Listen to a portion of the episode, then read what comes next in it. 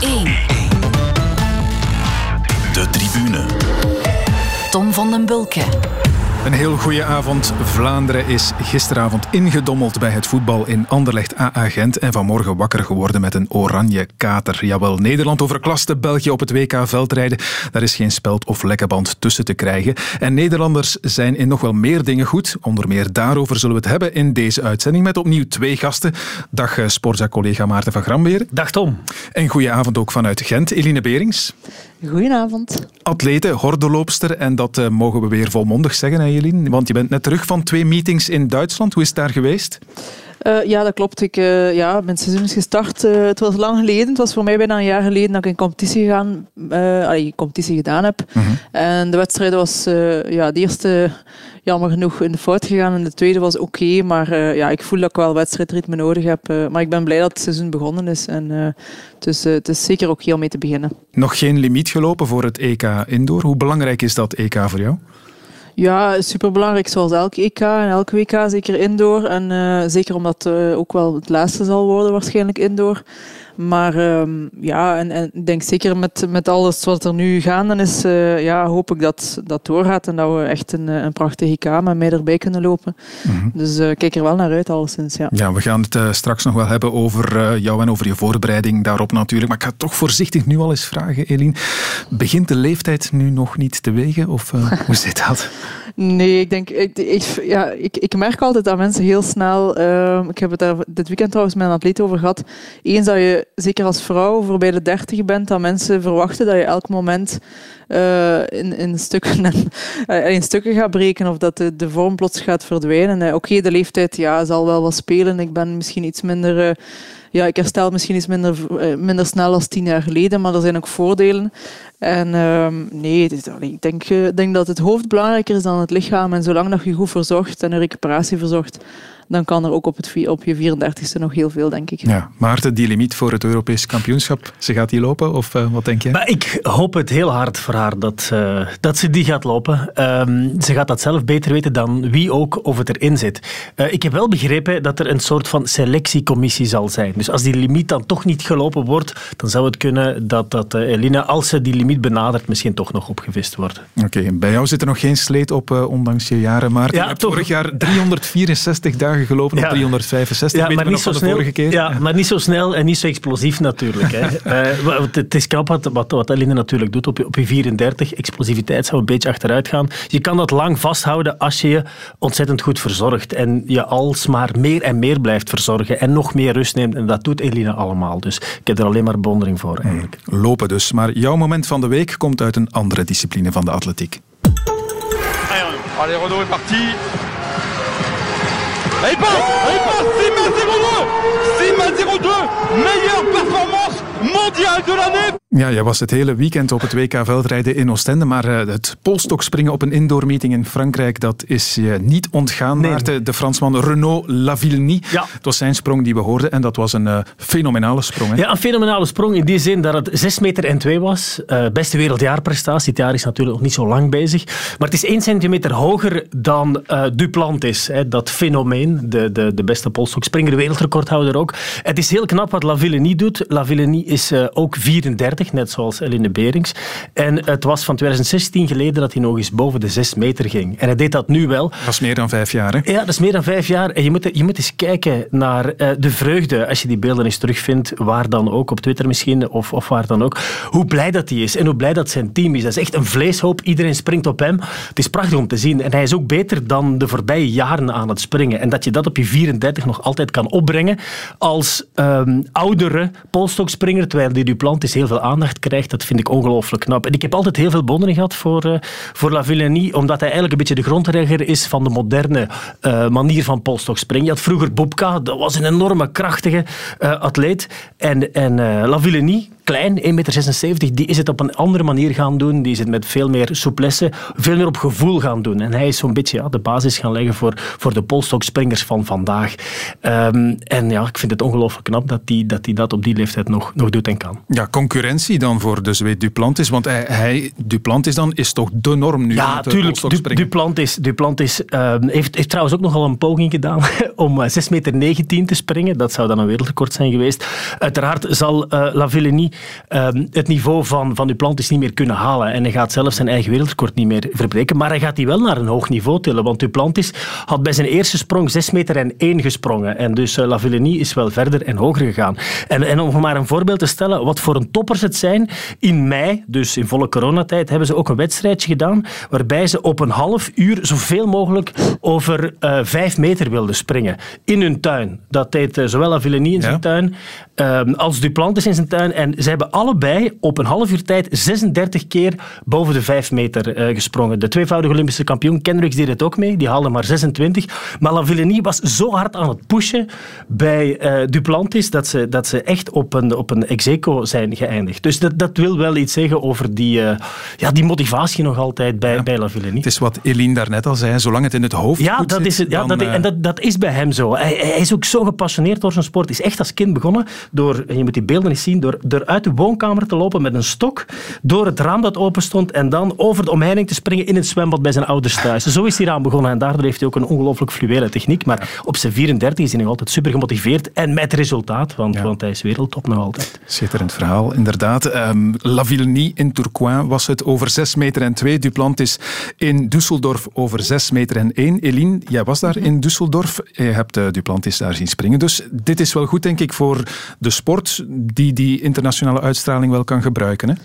Ja, ik denk uh, het is onwaarschijnlijk belangrijk dat je zeker in sport als atletiek die boegbeelden hebt. Hè. We komen uit een periode waar, uh, waar Bolt uh, atletiek ja, op de, constant in de aandacht bracht. En ik denk uh, nu onder andere met polstok springen ja, met, met Mondo en Duplantis. Maar ik denk inderdaad, als zo'n Renault Lavillenie dan ook nog uh, ja, laat zien dat het is, het is fantastisch, denk ik, om zo duels te zien tussen iemand van 34 en iemand van, ik weet niet juist hoe oud dat is, maar 2021 zoiets, hè? Voilà, 2021. Um, en niet alleen die twee. Het Polstok is een nummer dat enorm in ontwikkeling is, waar, de, waar het niveau echt de laatste drie, vier jaar uh, enorm omhoog gegaan is. En ook in de breedte veel meer springers die ja, 95 en, en hoger springen. Dus fantastische competitie om te volgen.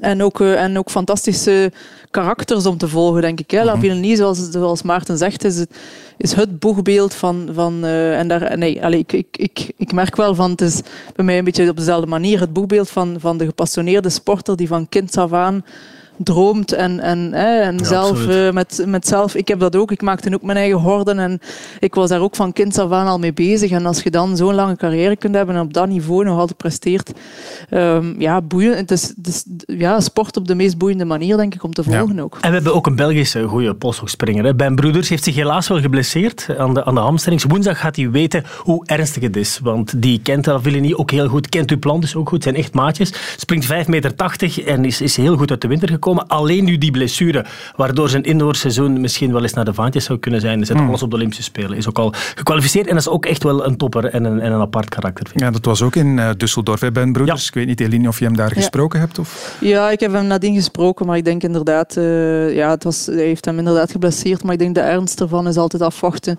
Um, ja, het is nooit goed om je op die manier te blesseren en dat atleet die stopt is meestal, ja, heeft meestal mijn reden, maar ik denk dat hij wel zal communiceren en, en uh, dat de medische beeldvorming belangrijk wordt de komende dagen om in te schatten hoe erg het is. Maar het is jammer, want het is wel echt uh, inderdaad een, uh, een opkomende topper die echt wel in de toekomst gaat meedoen met die, met die absolute wereldtop. En inderdaad een, een, een, ook een, ja, ik denk naar polstok springen, ja, ook een boeiend karakter, denk ik. En die gaat echt wel nog veel brengen in de sport, denk ik. Ja. Goed, we blijven bij atletiek voor het moment van Eline Berings. En jou, Eline, zijn vooral de heel sterke recente Nederlandse prestaties opgevallen. Ja. Last 100 meters missing. It's still the same order with Bowl. Very And she's strong at the end there. Finishes off 50.97. Unbelievable. 50.97. Another world leading time. Netherlands 4x400 meter relay team is looking stronger all the time. Two amazing runs there. Femke Bol en uh, daarvoor ook Lieke Klaver. Zij hebben afgelopen weekend stokoude 400 meter records verbeterd. Het zijn voor ons nog nieuwe namen, maar zijn dit ja, toekomstige sterren van de atletiek? Genre Daphne Schippers misschien? Ja, absoluut. Uh, ja, Nederland heeft een enorme progressie doorgemaakt en is in de breedte. Het is onwaarschijnlijk ook in, in een coronajaar hoe goed dat die daaruit komen als team en als uh, totale ja, het is, het, is, het is niet alleen die twee atleten, maar die twee zijn inderdaad uh, onwaarschijnlijke toppers aan het worden. Ze zijn allebei nog jong, Lieke Klaver en Femke Bol. Um, en Lieke had dus het Nederlands record verbroken dat 23 jaar oud was, geloof ik. En vijf mm -hmm. minuten later deed Femke Bol ja. daar nog een halve seconde af. Dus dat is onwaarschijnlijk. Nou ja, ook een, ook een vrouw van 21, 22 jaar, nog niet zelfs, denk ik, um, ja, onwaarschijnlijk om te zien. En ik denk, um, in Nederland was een beetje Daphne Schippers degene die, die naar mijn gevoel echt Nederland heeft doen dromen van wij kunnen echt wel op wereldniveau presteren. En ze, zijn dan, ze hebben dan al, dat is al jaren, maar zeker de laatste jaren, een, werking opgesteld, een mentaliteit opgebouwd, um, ja, topcoaches gehaald naar Nederland en dat, resultaat, allee, dat resulteert in onwaarschijnlijke prestaties. En uh, het is geweldig om te zien en, en ook wel een voorbeeld, denk ik, voor de sportwereld, voor atletiek vooral. Ja, maar je zegt het ook wel, ze komen wel uit dat coronajaar ook. Hè? En dan zo sterk, ja. dat is toch opvallend? Ja, maar voor mij is dat, is dat ik, ja, ik, ik, ik, ken natuurlijk Nederlandse atleten, ik volg ze ook. Um, voor mij is dat een gevolg van het feit dat, dat uh, atletiek in, in, Nederland beschouwd wordt toch wel... Het is een individuele sport, maar er wordt daar op groepsniveau gewerkt. Dus er wordt echt een team gecreëerd die trainen allemaal op, of de, de grote meerderheid toch allemaal op Papendaal. Dat is een, een Ja, dat is heel belangrijk, denk ik, hè, dat trainingscentrum ja, Papendaal. Dat is, dat is ja, om op te zijn. Voilà, maar dat is de in, infrastructuur. Dat is natuurlijk dat is daar neergezet. Dat is fantastisch, alles erop en eraan. Maar daarmee alleen komt er ook nog niet. Dus ze hebben daarin, in dat centrum, een onwaarschijnlijke werking. En uh, ik heb daar zelf ooit een paper over geschreven. Van in, in individuele sport moet je niet altijd individueel benaderen. En zij hebben echt een team neergezet. Dus gevoeld in die groep. Die trainen in een hal waar hangt de Medal Factory. Dat zegt ook heel veel. En dat is een groep waar een enorme positieve dynamiek zit. Die samen trainen, die ook samen andere activiteiten doen, ook in dit, in dit moeilijke jaar, in dit coronajaar. Die zijn als team blijven functioneren en als team elkaar blijven naar een hoger niveau brengen. En, en dat is een enorm contrast met bijvoorbeeld wij in, in atletiek in België. Ik heb dat zelf enorm ervaren ook wij zijn volledig alleen gevallen. Hè. Ik heb eh, de laatste twee maanden 70% van mijn trainingen echt 100% alleen afgewerkt. Dus dat, is, dat, is heel, dat gaat ook, maar dat is moeilijk. En ik geloof in de toekomst um, dat als je ook individuele sporten echt een soort team creëert, een teammentaliteit, kijkt ook naar Quickstep bijvoorbeeld, hè, de Wolfpack je krijgt dan een soort energie in een groep mensen die, die, die elkaar naar een hoger niveau brengt en, en die samen successen beleven en dan alleen maar nog meer succes gaan beleven. Dus het is, uh, ja, het is, het is een combinatie van alles, infrastructuur, werking, mentaliteit, maar daar, uh, ze hebben het daar echt helemaal begrepen. Dat is waar en daar kunnen we maar beter een voorbeeld aan nemen, denk ik dan. De tribune. Als we over Nederlands talent spreken, dan komen we onvermijdelijk ook uit bij het WK-veldrijden natuurlijk, want alle wereldtitels in Oostende waren afgelopen weekend voor Oranje. Het Wilhelmus al voor de vierde keer deze wereldkampioenschappen. En uh, nee, geen tranen bij Van der Poel. Dat is hij al wel een beetje gewend en gewoon natuurlijk. In het verleden zijn er al bondscoaches voor minder bekritiseerd. Ja, dat is waar. Uh, je moet natuurlijk gaan, gaan kijken dan. En, uh, ik vind niet persoonlijk dat er hier renners echt door het water zijn gevallen of rensters. Iedereen zat een beetje op zijn plek. En ehm, dan moet je daar ergens vrede mee nemen. Maar oké, nogmaals, ik begrijp het wel. En je mag hier zeker niet uh, bij de pakken blijven zitten. Hè. Ik bedoel, maar um, op dit moment kan ik niemand met de vinger gaan wijzen en, en uh, gaan bekritiseren. Dus uh, ja, het is wat het is. Het is wat het is en uh, dat is Maarten. Oranje boven in de modder, zoals het Algemeen Dagblad vandaag titelt. Nu, dan hebben ze wel niet helemaal goed gekeken, want het was vooral in het zand, zand natuurlijk. Ja, er was ook wel modder, maar ook ja, vooral heel veel zand. Okay, dat was toch beslissend. Houden uh, inderdaad het zand. Uh, maar voor de rest klopt het wel natuurlijk. Hè. Acht van de twaalf medailles voor Nederland. En zeggen dat ze daar het veldrijden niet eens als een echte topsport beschouwen. Nee, en het staat ook pas op pagina 14 in de krant. Hè. Het is ook wel zo dat in Nederland... Ehm, ik heb vandaag nog wat telefoontjes gepleegd met Nederlanders. Ja, veldrijden komt daar ook nauwelijks op televisie natuurlijk. Hè. Nederlanders die kijken in de winter naar schaatsen en wij kijken naar veldrijden. En dat is een heel groot verschil. En um, Marianne Vos is dan altijd een topper geweest in het veld, maar heeft toch vooral altijd gefocust op de weg en nam het veldrijden er dan wel bij.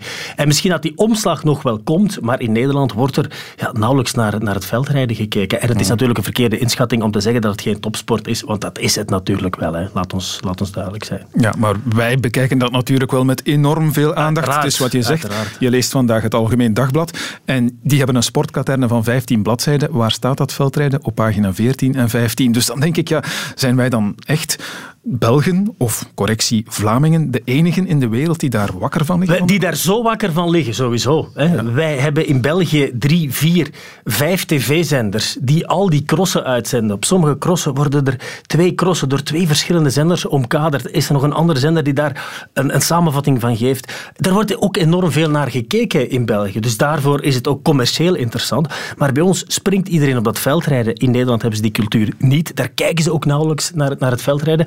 Eh, de Nederlandse toppers zitten ook allemaal bij Belgische ploegen. Marianne Vos, goed, die zit nu wel bij, bij Jumbo-Visma. Al de rest zit, zit, zit bij Belgische ploegen. Hier wordt er ontzettend veel naar veldrijden gekeken. Maar zelfs in Nederland, waar het nu heel goed gaat met het veldrijden, is dat absoluut niet het geval. Ja, goed. Het was al Nederland wat de klok sloeg daar eh, in Oostende. Dan gaan we op zoek naar verklaringen natuurlijk. Hè. Heb jij er één voor dat grote Nederlandse succes? Ja, eh, daar, zullen, daar zullen vele verklaringen zijn. Ehm, je moet natuurlijk ook wel kijken, als je naar de mannencrossen kijkt, doen de Belgen het wel goed. Als je naar de top 10 kijkt bij de profs, oké, daar, daar stak Mathieu van der Poel nu bovenuit. Al had Hout van Aert ook wereldkampioen kunnen worden. Als je kijkt naar de belofte, zijn 1 en 2 Nederland, maar dan volgen er wel heel veel Belgen. Het pijnpunt zijn de vrouwen. Dat is het grote probleem in België. Wij hebben naast Sannekant niks. Dat is voorlopig de grote leegte. Er zijn er wel hier en daar die relatief goed zijn, maar die absoluut niet kunnen wedijveren met de toppers. En dan is de vraag, hoe komt dat nu? Wel, de instroom in Nederland van rensters is gigantisch. En dat gaat ook al een hele poos terug. Ten eerste is, is topsport voor vrouwen in Nederland iets dat al veel langer bestaat dan in België. De Nederlanders hebben in 1948 met Fanny Blankers Koen op de Olympische Spelen atletiek weliswaar vier gouden medailles gehaald. Maar dat heeft ermee voor gezorgd dat vrouwensport in Nederland altijd belangrijk is geweest. En als je kijkt naar het wielrennen in Nederland, ze hebben Leontien van Moorsel gehad. Leontien van Moorsel was een fenomeen die Olympische medailles behaalde, die wereldtitels behaalde op de weg in het tijdrijden, Olympische titels behaalde. En dan was er Marianne Vos. Marianne Vos is, is een fenomeen. Hè. Zeven keer wereldkampioen in het veldrijden. Daarnaast nog eens vier keer op het podium. Drie keer wereldkampioen op de weg. Twee keer Olympisch kampioen. Je kan eindeloos doorgaan. En zij hebben ervoor gezorgd dat heel veel Nederlandse meisjes dachten maar ik wil ook wielrenster worden. Dus die instroom daar is gigantisch groot. En we hebben nu Lotte Kopecky, we hebben Jolien Door, we hebben Sanne Kant. Allemaal hele, hele goede renners. Maar Leontien van Moorsel en, Marianne Vos stonden daar wel nog boven. En het is altijd een kruisbestuiving geweest bij de vrouwen. Je had uh, Leontien van Moorsel, die heeft Marianne Vos geïnspireerd. Marianne Vos heeft Anna van der Breggen uh, uh, geïnspireerd. Na Van der Breggen zijn er dan Wiebes en, en andere Nederlandse toptalenten gekomen. En die instroom is veel groter. En er wordt ook heel goed gewerkt met die, met die veldrijsters. Er zijn zeven punten in Nederland, bijvoorbeeld, waar A-punten waar jonge rensters kunnen gaan trainen. Maar een meisje van 16 met talent kan daar effectief gaan trainen naast Alvarado. En dan zegt Alvarado misschien, let daar eens op, let daar eens op. Ze duwen elkaar ook echt naar een, naar een, naar een, uh, een hoog niveau. Uh, Fem van Empel, die, die wereldkampioen werd bij de belofte, om nog één voorbeeldje te geven, Tom. Uh -huh. uh, die komt van het voetbal en die ging fietsen. En dan komt hij in een, in een B-poelen terecht van rensters die wel willen fietsen. Wordt direct opgemerkt door een trainer, die belt naar Gerben de Knecht, de bondscoach. hey, ik heb hier echt een talentje gevonden. Zij mag meteen naar de A-ploeg gaan trainen. ze krijgt daar direct uh, hele goede training. Ze mag direct concurreren met, met andere grote talenten en dat niveau stijgt gigantisch. Dus uh, dat is een deel van de verklaring. De structuur in Nederland en vooral de gigantische, de gigantische instroom. Ja, dan, dan kom je, Eline, eigenlijk uit bij de eenvoudige vaststelling. Wat we eigenlijk ook al lang weten, de sportcultuur in Nederland is gewoon groter dan in België, denk ik. Ja, ik denk uh, ja, deels wel. Ze zijn, uh, ze zijn ook een beetje anders van karakter soms, of van temperament. Dat is nu heel stereotyp, maar het is wel een beetje zo. Ze gaan er vaak iets sneller voor, ze gaan iets, iets rapper. Uh, Belgen zijn toch wel wat afwachtend soms. En uh, ja, ik denk het heeft heel veel te maken met, uh, inderdaad, met de manier van werken, ook met de aanpak, met de, de onderstroom. Het moet van begin af aan, van op jonge leeftijd aan, moet je eigenlijk echt wel vanuit een heel grote groep kunnen vertrekken. Maar vooral het, het kader topsport is daar onwaarschijnlijk atleten die echt in topsportcultuur en, en werking komen. Ja, die worden in, in grote teams gestoken en in grote, ja, echt een, top, een topsportwerking gestoken. En dan, dan krijg je in de breedte veel meer toppers die, die het goed doen. En door, die, doordat er meer toppers zijn, ga je ook meer van die absolute kampioenen ontwikkelen. Ehm, ja, ik zeg het, als je te veel individueel benadert en individuele talenten gaat zoeken en die gaat ondersteunen, dan verlies je vaak een heel grote groep en dan verlies je soms ook een, eh, een, ja, een groepsmentaliteit. Dus um, ik denk mhm. dat, dat dat toch wel iets is waar we euh, in België nog, uh, nog veel van kunnen leren. Ja. ja, en het is wel moeilijk om altijd die parallel met Nederland te trekken. Nederland haalt op Olympische Spelen bijvoorbeeld in verhouding tot de welvaart en in vergelijking met het land altijd veel meer medailles dan eender welk ander land. Uh, wij België zitten daar net iets onder. Nederland zit daar een heel stuk boven. Dat is nu eenmaal zo. Wat Nederlanders ook bijvoorbeeld hebben. Nederlanders zijn het op één na langste volk ter wereld. In heel veel sporten is lengte. Uh, een, een, discriminerende factor, een bepalende factor. Dat verklaart ook maar een heel klein deeltje, maar het is ook wel een deel van, van, van, van het verhaal natuurlijk. Hè. Nederland, ja, Nederland is een sportland en scoort uitzonderlijk, uitzonderlijk goed in vergelijking met alle andere 100, landen. 100 procent. En ik denk inderdaad, uh, dat is ook wel iets vind ik, dat we in België ook veel doen, is wij vergelijken altijd met het beste land. En dan zeggen we, kijk, wij doen dat niet. Hè. Uh, terwijl natuurlijk, we zijn de realiteit is effectief. We hebben nu eenmaal, we zijn ook een klein land, we hebben andere, inderdaad andere genen, soms andere populatie, andere prioriteiten. Dus uh, ik denk dat, je, dat elk land naar zichzelf moet kijken. Maar één ding is zeker, in topsport moet je altijd proberen vernieuwen en, en uh, verbeteren. En uh, dat is in elk land gelijk. En daar kunnen we misschien toch wel een klein beetje nog ja, En dat, dat doen wij ook. Hè. Bedoel, er zijn projecten in België, zij aan zij, om meisjes meer te laten fietsen. Sven doet clinics. Dat komt allemaal wel, maar dat is echt niet iets dat je op 1, 2, 3 wegwerkt. Uh, Leontien van Moorsel, dan spreken we in de, in de jaren 90 natuurlijk in Nederland. Dan heb je zoveel voorsprong. Ooit komt dat hier misschien wel eens. En we gaan ook wel eens een wereldtopper hebben bij de vrouwen op de weg. Iemand die echt wereldkampioen wordt en olympisch kampioen. Dat gaat zeker zo zijn. En dan gaat die instroom ook wel van nature al, al veel groter worden. Ja, dat vergelijken, dat doen wij natuurlijk graag. Er is weer enorm veel vergeleken de afgelopen week tussen Wout van Aert enerzijds en uh, Mathieu van der Poel anderzijds. Het ging ook over wie van hen nu mentaal de sterkste was. Dat was of is volgens velen Wout van Aert. Maar gisteren ging het dan net op dat vlak mis. Ik denk dat je dat de eerste twee ronden wel kon zien dat ik super was. Uh, mm -hmm. Ja, ik zeg het, uh, die lekke band kostte veel krachten, maar uh, ja, voor een WK te winnen moet alles meezitten. En, ik moet mezelf gewoon, kan, kan me alleen verwijten dat ik, ja, het is niet dat mijn kop heb laten hangen, maar ja, ik, kon, ik kon op een of andere manier niet meer door de muur gaan na die lekke band. En er, er brak wel iets in mentaal. En dat, is, dat is niet van mijn gewoonte, dus uh, daar, daar ben ik vooral teleurgesteld over. Ja, Eline, het mentale, dat is jouw winkel natuurlijk. Hè? Want je bent niet alleen atlete, maar ook sportpsychologe. Ja, hoe, hoe bekijk jij dit? Kun je mentaal nog zo sterk zijn, maar ja, het kan niet elke dag of elke keer prijs zijn? Nee, en, en, uh, nee en, en ook, het is ook niet iets dat je echt... Uh, je kan daar jezelf in trainen en je hebt inderdaad sporters die daar onwaarschijnlijk sterk in zijn en anderen die daar iets meer werken hebben of iets meer in kunnen groeien. Uh, maar ik denk ook onder andere de vergelijking tussen Wout van Aert en, Mathieu van der Poel. Op dit niveau, sporters op dit niveau zijn, zijn bijna altijd onwaarschijnlijk mentaal sterke koppen, ook anders graag je daar niet.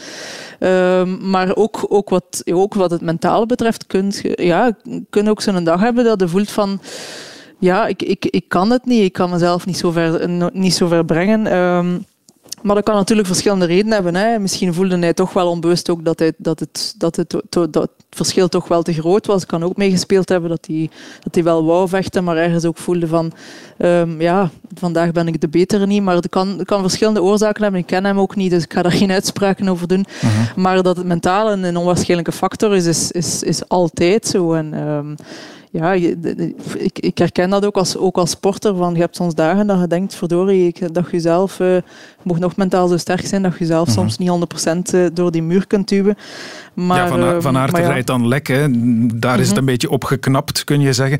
Als jij tegen een horde stoot met je been, zoals uh, vrijdag ja. gebeurd is, ja, dan, voilà. dan, dan is dat misschien hetzelfde. Dan denk je ook meteen, ja, het is om zeep. 100%. Ja, 100%. En als je dan uh, als je in de vorm van je leven bent, dan herstelde dat onmiddellijk. Als je nog wat zoekende bent, zoals ik bijvoorbeeld de eerste wedstrijd en je komt dat tegen, dan, dan zijn je volledig je, je element kwijt. Ja. Dan zijn je uit je ritme en dan, ja, wij lopen sowieso maar acht seconden, dus dan is het heel rap uh, over en out.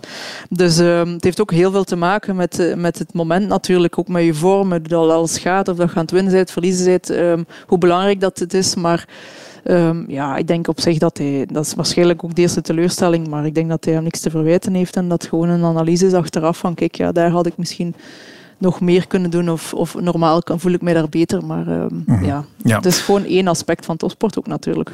En zo is het grote duel, Maarten, er eigenlijk niet echt geweest, behalve dan in het begin van de wedstrijd. Ik lees dan vandaag in het laatste nieuws bijvoorbeeld van Aert en WK's. Dat is geen goed huwelijk meer. Um, ik denk dan, nou ja, vice-wereldkampioen op de weg, in het tijdrijden en ook nog eens in het veld. Uh, ik zie er dat toch niet te veel doen. Dat valt dan nog wel mee, vind ik. Ja, dat is, dat is onwaarschijnlijk wat, wat hij doet. Hè. Je, moet, je moet dat eens oplijsten. Als je in het tijdrijden absolute wereldtop bent, je stuit daar op Ghana, die zich maandenlang in Italië heeft kunnen voorbereiden, die elke bocht uh, wist liggen uit zijn hoofd. Die kon al blind rijden. Die voorbereiding heeft Van Aert absoluut niet gehad. Kwam net uit de Ronde van Frankrijk. Hij stuit op een, op een weergaloze Alaphilippe die echt niemand kon volgen. Nu stuit hij op, op uh, Van der Poel, net als in de Ronde van Vlaanderen. Oké, vier keer tweede, maar ik denk dat elke renner daarvoor zou tekenen. Het zegt vooral hoe sterk hij is. En in de zomer, met Strade Bianca, met Milan Sanremo, met de Ronde van Frankrijk, toen won hij alles. En nu wordt hij altijd net tweede, maar dat is er nog altijd heel dichtbij. En er gaan opnieuw periodes komen dat, dat hij gaat winnen. En er, zijn, er is nu net een periode geweest dat hij, dat hij heel veel won en dan lijkt dat een groot contrast. Maar het blijft onwaarschijnlijk dat je in al die disciplines zo ongelooflijk goed kunt scoren natuurlijk. Ja. Een vierde wereldtitel erbij voor eh, Van der Poel, maar nu vandaag, een dag na het WK, geeft hij aan dat, het hij, dat hij het in het veldrijden toch zowat allemaal wel gezien heeft nu. Veldrijden breekt de saaie winters, maar hij heeft niks meer te bewijzen. Alleen het WK telt nog. WK worden is wel iets wat mij pusht. Dat is ook wat ik vooraf zie dat dat ja, voor mij in het crossen eigenlijk nog het enige belangrijke is, omdat klassementen en zo verdedig ik niet en doe ik niet aan mee. Dus dan is dat automatisch wel het hoogst haalbaar. Enkel het WK is nog belangrijk in het veld, zegt Mathieu van der Poel. Dat is te begrijpen, zeker? Ja, ik begrijp dat wel. Want als je naar de statistieken van Mathieu kijkt, die heeft dus van alle uh, koersen en veldritten die je geleden heeft bij de profs, heeft hij 74% gewonnen. Dat wil dus zeggen dat je drie op de vier cross hebt gewonnen. En je kan dan wel, uh, waar dan ook, in Neerpelt of uh, in Hammezogge of waar dan ook, voor de vijfde keer dat winnen. Maar die prikkel wil hij niet meer. Hij wil nu in de Ronde van Frankrijk ritten gaan winnen. Hij wil een groene trui gaan pakken. Hij wil Parijs-Roubaix gaan winnen. Ik begrijp dat helemaal, dat hij dat doet. Hij heeft echt alles, alles al gewonnen. Alleen ja, die wereldtitels, dat geeft dan zoveel kleur. Dat is zo'n prachtige trui. Dat dat hij dat nog blijft doen, ja, dat is logisch. Maar hij wil ook in die mountainbike nog uh, Olympisch kampioen worden. Als je alles, maar alles gewonnen hebt en zo gedomineerd hebt in het veldrijden, is het logisch dat je je doel elders gaat, uh, gaat zijn. Hij heeft ook geproefd en gevoeld van, oh, Milan Sanremo, uh, dat is misschien een koers die ik ook wil winnen. Hij heeft Amstel Gold Race gewonnen, heeft Ronde van Vlaanderen gewonnen. Dan voelt hij ook van, wauw, dit is dan toch nog net iets groter. De tribune. Van het zand weer naar de piste, want het indoorseizoen in de atletiek is volop aan de gang. Elien, het is opvallend, vind ik. Er zijn best wel veel meetings, heb ik de indruk, in deze tijden.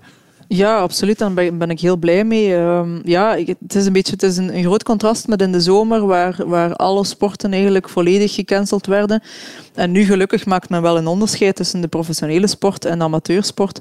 Wat uh, onwaarschijnlijk frustrerend is voor de amateursport. Maar wij zijn natuurlijk heel blij dat wij ons beroep wel kunnen doen. We zijn uh, dag, daar, dag, dagelijks mee bezig.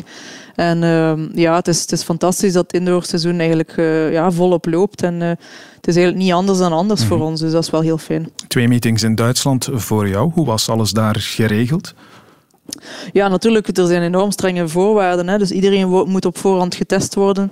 Wordt dan daar ter plaatse opnieuw getest. Um, ja, altijd mondmaskers aan, alles wordt ontsmet. Iedereen ook een aparte kamer, uh, apart eten. Dus er zijn heel veel, uh, ja, heel veel zaken ja, om, besmetting te vermijden.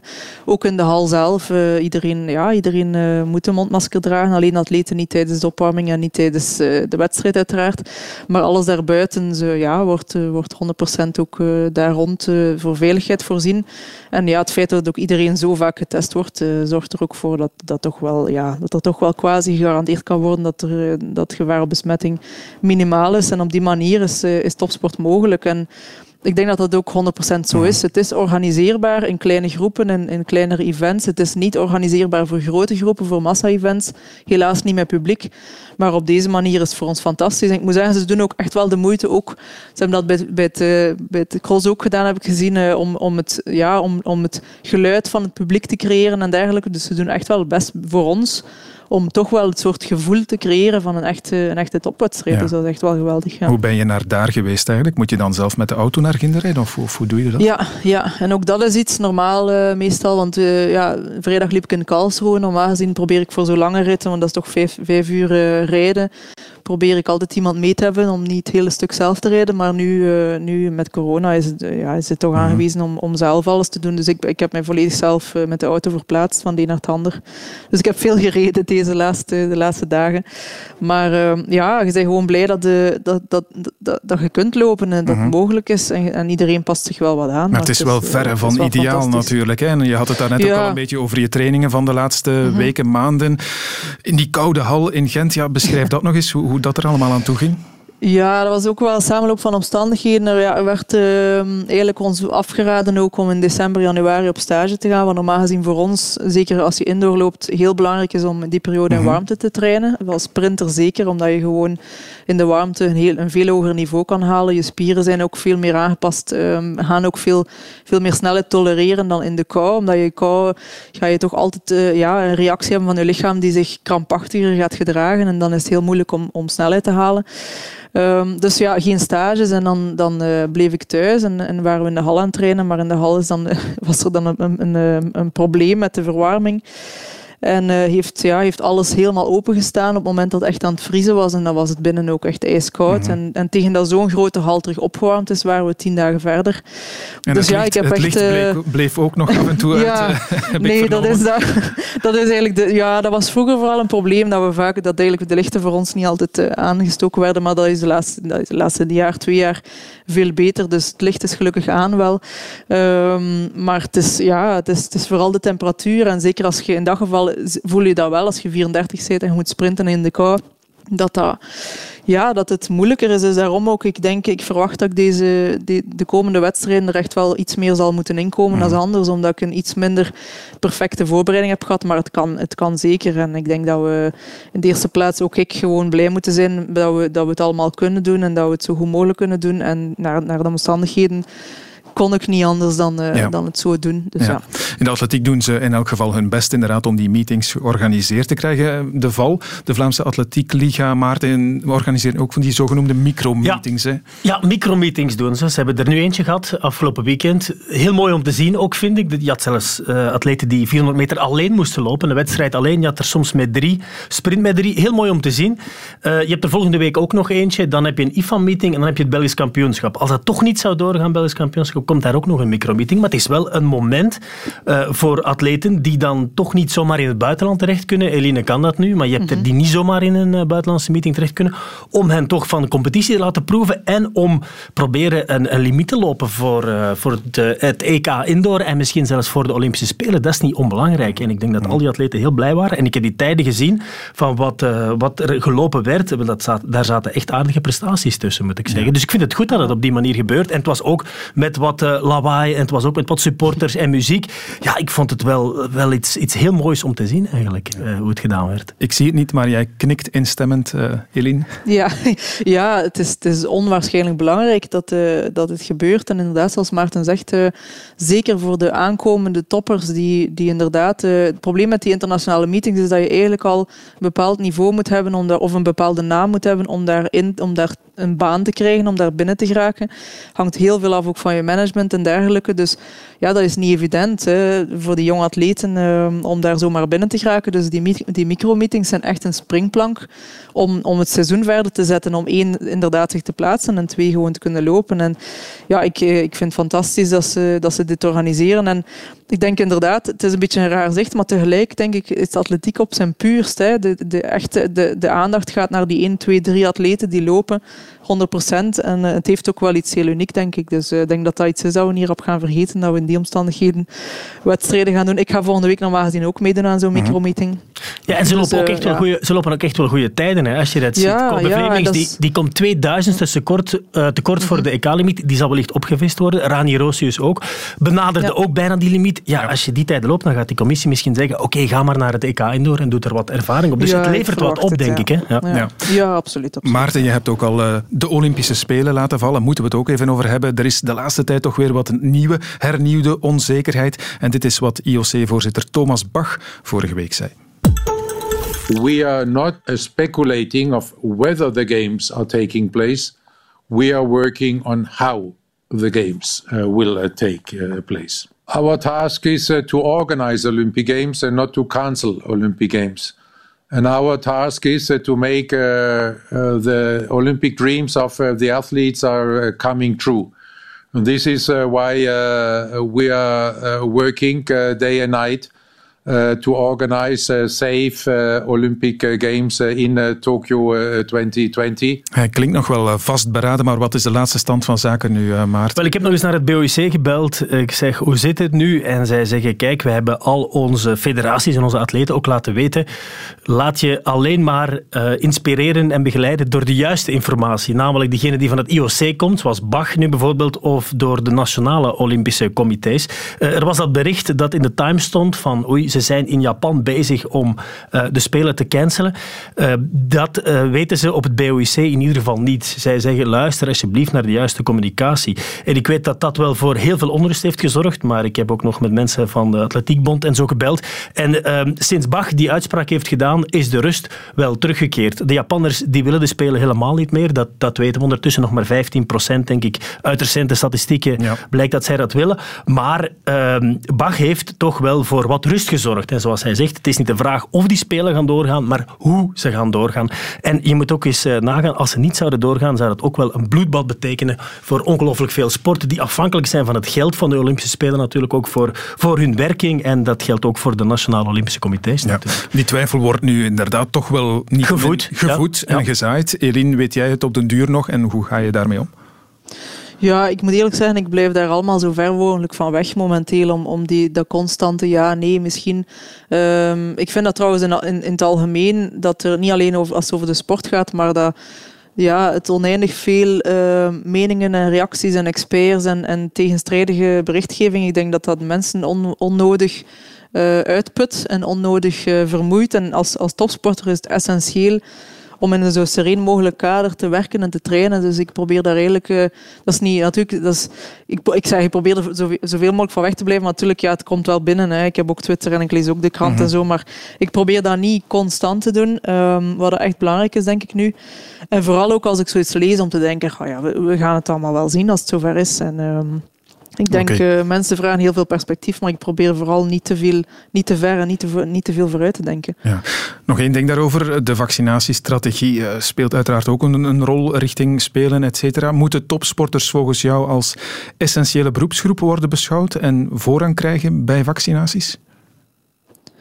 Uh, voor, voor, naar mijn mening, mm -hmm. uh, ja, dat, is ook, dat zijn ook van die discussies die ik denk van ja, die moeten gevoerd worden door de mensen die daar, uh, die daar ja, de beslissing over kunnen nemen. En uh, ik begrijp heel erg dat mensen vinden dat mensen topsport uh, nu een totale bijzaak vinden. En aan de andere kant is dat iets waar we dag in dag uit voor leven. Waar je ook een, een topsportcarrière duurt vaak ook maar ongeveer vier jaar. Dus als je die vier jaar, um, ja, als daar niks gebeurt of als gecanceld wordt, dan, dan is iemand zijn hele carrière kwijt. Dat mag ook niet ver, vergeten worden, denk ik.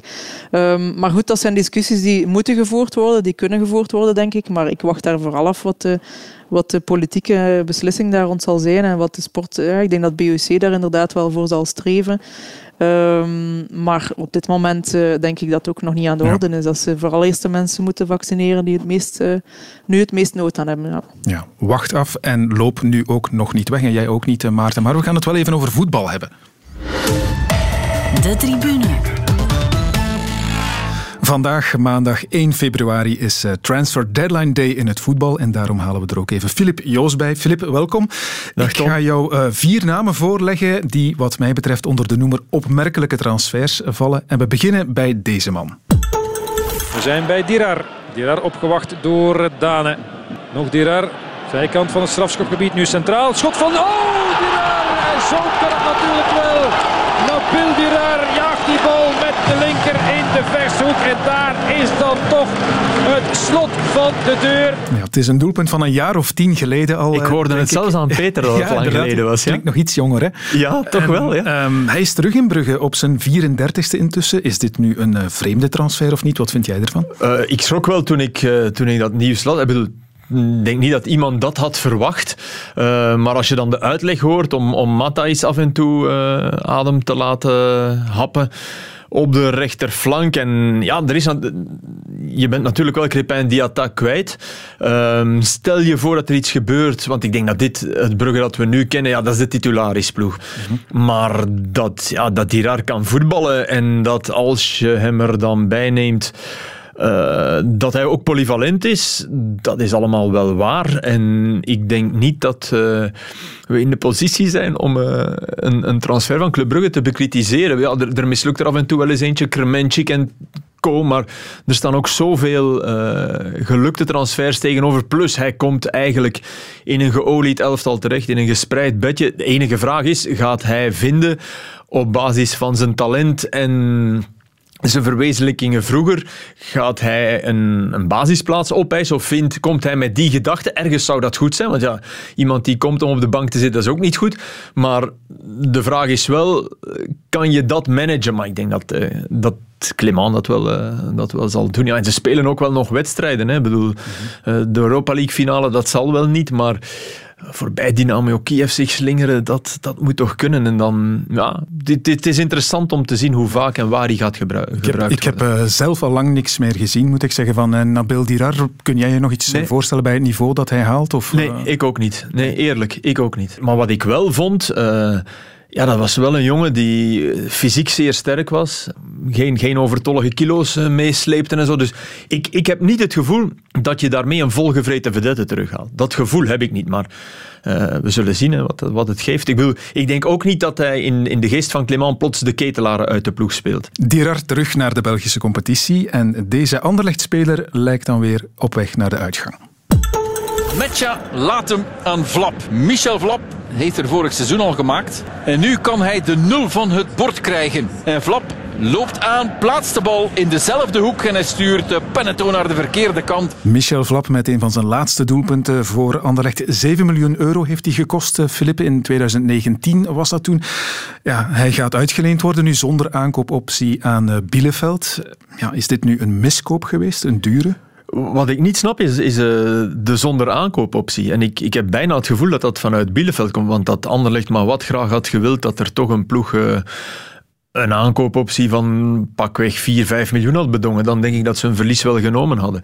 Um, ja, Vlap, ja. Die, die eerste wedstrijd tegen Oostende uh, dacht ik van, ah, hij gaat er toch veel maken.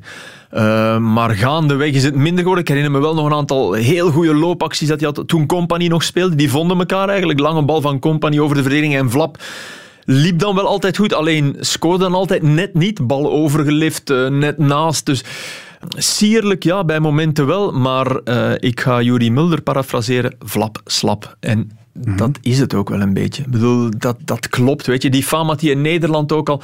Dat is volgens mij ook de reden dat de top drie, de grote drie daar. Uh, en neem er AZ bij, dat die toch niet uh, hem hebben losgeweekt bij Herenveen. Um, dat is helemaal anders met Noah Lang. Hè. Ik bedoel, dat, dat verschil is toch, dat ziet iedereen, daar, daar, dat ziet een blinde. En, en vooral wat ik, wat ik bij Flap wat ik eigenlijk verschrikkelijk vond, was de manier waarop hij zich in Nederland in de markt zette.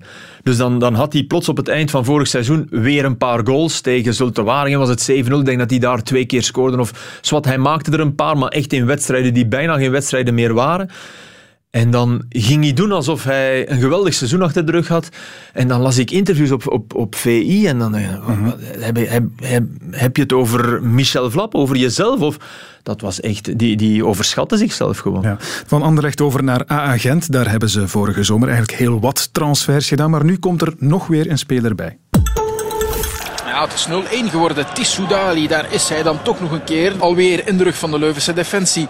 En dan kreeg hij de bal in de voeten. Een beetje gelukt met zijn dribbels. Maar uiteindelijk wel nog fraai afgemaakt met een opwippertje over doelman Rafael Romo van Oud-Heverlee Leuven. En zo dus 0-1.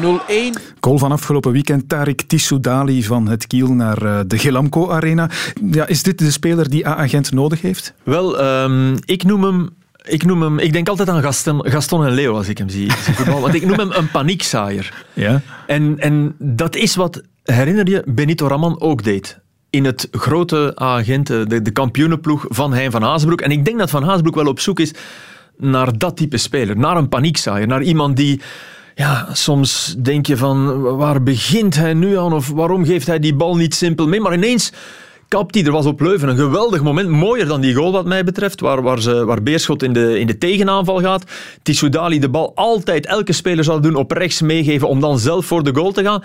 Hij wacht, hij wacht, hij wacht. En ineens geeft hij een, geeft hij een subliem Holzhauser-achtig paasje, waarmee, denk Suzuki alleen voor de goal komt. Hij mist, oké, maar dan dacht ik, ja, je hebt toch meer in je mars dan we, dan we allemaal denken. Maar het is wel een ongeleid projectiel. Hè? Ik bedoel, op het veld. Daarbuiten denk ik, uh, superkerel. Maar op het veld, uh, ja, soms erger je je daaraan. Ook als ploegmakker, denk ik. Maar tegelijk heeft hij een fantastische eerste seizoen zelf achter de rug. Is het geen toeval dat Beerschot geen punten meer pakte? het was wel al even begonnen, want oké, corona en, en, ze waren doodop en allemaal waar. Maar toch, toen hij afwezig was, ging het plots echt heel wat stroever. Dus uh, ik, kijk, ik kijk daar wel naar uit. Ja. En als ik dan gisteren bij, bij Agent zowel Bukari als Nyangbo, die allebei troeven hebben, hè. zeker Bukari heeft iets, maar oh, ja, die zijn nog meer ongeleid dan, uh, dan Tissoudali. Ja. Dus ik, ik snap die transfer wel. Ja. Ik, ik snap hem wel. Uh, Tissoudali, Jaremchuk, uh, als die blijft, die laatste daar speel je niet graag tegen. Hè? Ik bedoel, als die gisteren erbij loopt op Anderlecht, dan durft Van Haasbroek uh, anders voetballen. Kan hij ook eh, voor wat doelpunten zorgen bij Gent? Want daar mangelt het natuurlijk ook wel een beetje. Ja, dat denk ik wel. Ik bedoel, hij, gaat, uh, hij, hij kan ook tegen gesloten defensies. En je kan hem diep sturen. Hij, hij loopt achter elke bal. Dus ja, het is, ik vind hem een boeiende speler, maar ik, je kan hem niet catalogeren tenzij ja, Benito, en, ja. en ik, ja, ik denk echt dat dat, dat dat speelt. En dat is ook menselijk. Het is Van Aasbroek zijn grootste succes geweest. En, en uh, het is ook beginnen foutlopen toen het met Raman fout liep uh, met Gent. Dus dat hij naar een soort lookalike, misschien onbewust, hè, maar dat dat ergens in zijn hoofd zit, dat, dat lijkt me niet zo vreemd. Dus ja, okay. Forza. Mooie vergelijking. Tot slot, uh, we moeten nog een beetje een slag om de arm houden, want het is nog geen middernacht natuurlijk, maar het ziet er naar uit dat we nog een tijdje de pagina's gaan kunnen vullen met deze man. En Stef Wijnands, ja, het dreigt weer de Lamkelzee-show te worden. Wat een doelpunt van Lamkelzee. Miste hij nog een unieke kans een minuut of vijf geleden. Nu ramt hij een bal van op uh, bijna 30 meter uh, in de winkelhaak. Didier Lamkelzee, hij zou dan toch bij Antwerpen blijven. Is dat nu een goed idee of niet, Filip? Ik denk het eigenlijk wel, ja. Ik denk dat dat een goed idee is, want oké, en er zullen nog dingen gebeuren, maar je kan, je kan niet ontkennen dat hij de man is die op dit moment een, een matig Antwerp telkens over de streep tilt. En of de ploegmakkers dan komen meejuichen of niet, ach, weet je, in hun binnenste zullen ze wel juichen. En ze juichen al meer dan de eerste keer, hè. Uh, zo werkt dat. Voetbal, voetbal is een, een continuum, een fluidum. En, en er gebeuren dingen. En natuurlijk gebeuren er dingen met Lamkelzee. En en misschien is het alleen maar mogelijk omdat de supporters niet aanwezig zijn. Dat kan allemaal zijn. En er zullen weer overval... Want er staan overvalwagens hè, op de Bosuil. Mm -hmm. uh, sinds Lamkelzee weer meedoet, dan zijn er, is er toch een politiemacht. Hoe triest is dat eigenlijk ook? Maar chapeau voor Verkouteren vind ik dit ook wel.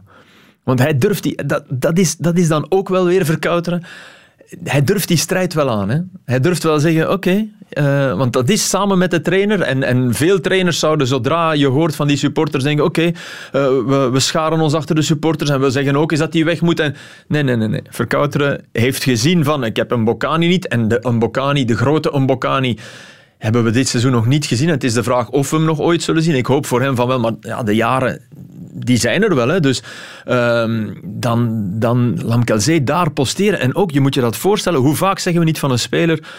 Ja, hij, moet nog... Um, fysiek is hij nog niet... Hij moet het ritme nog wat pakken. Ik bedoel, die heeft maanden niet gespeeld.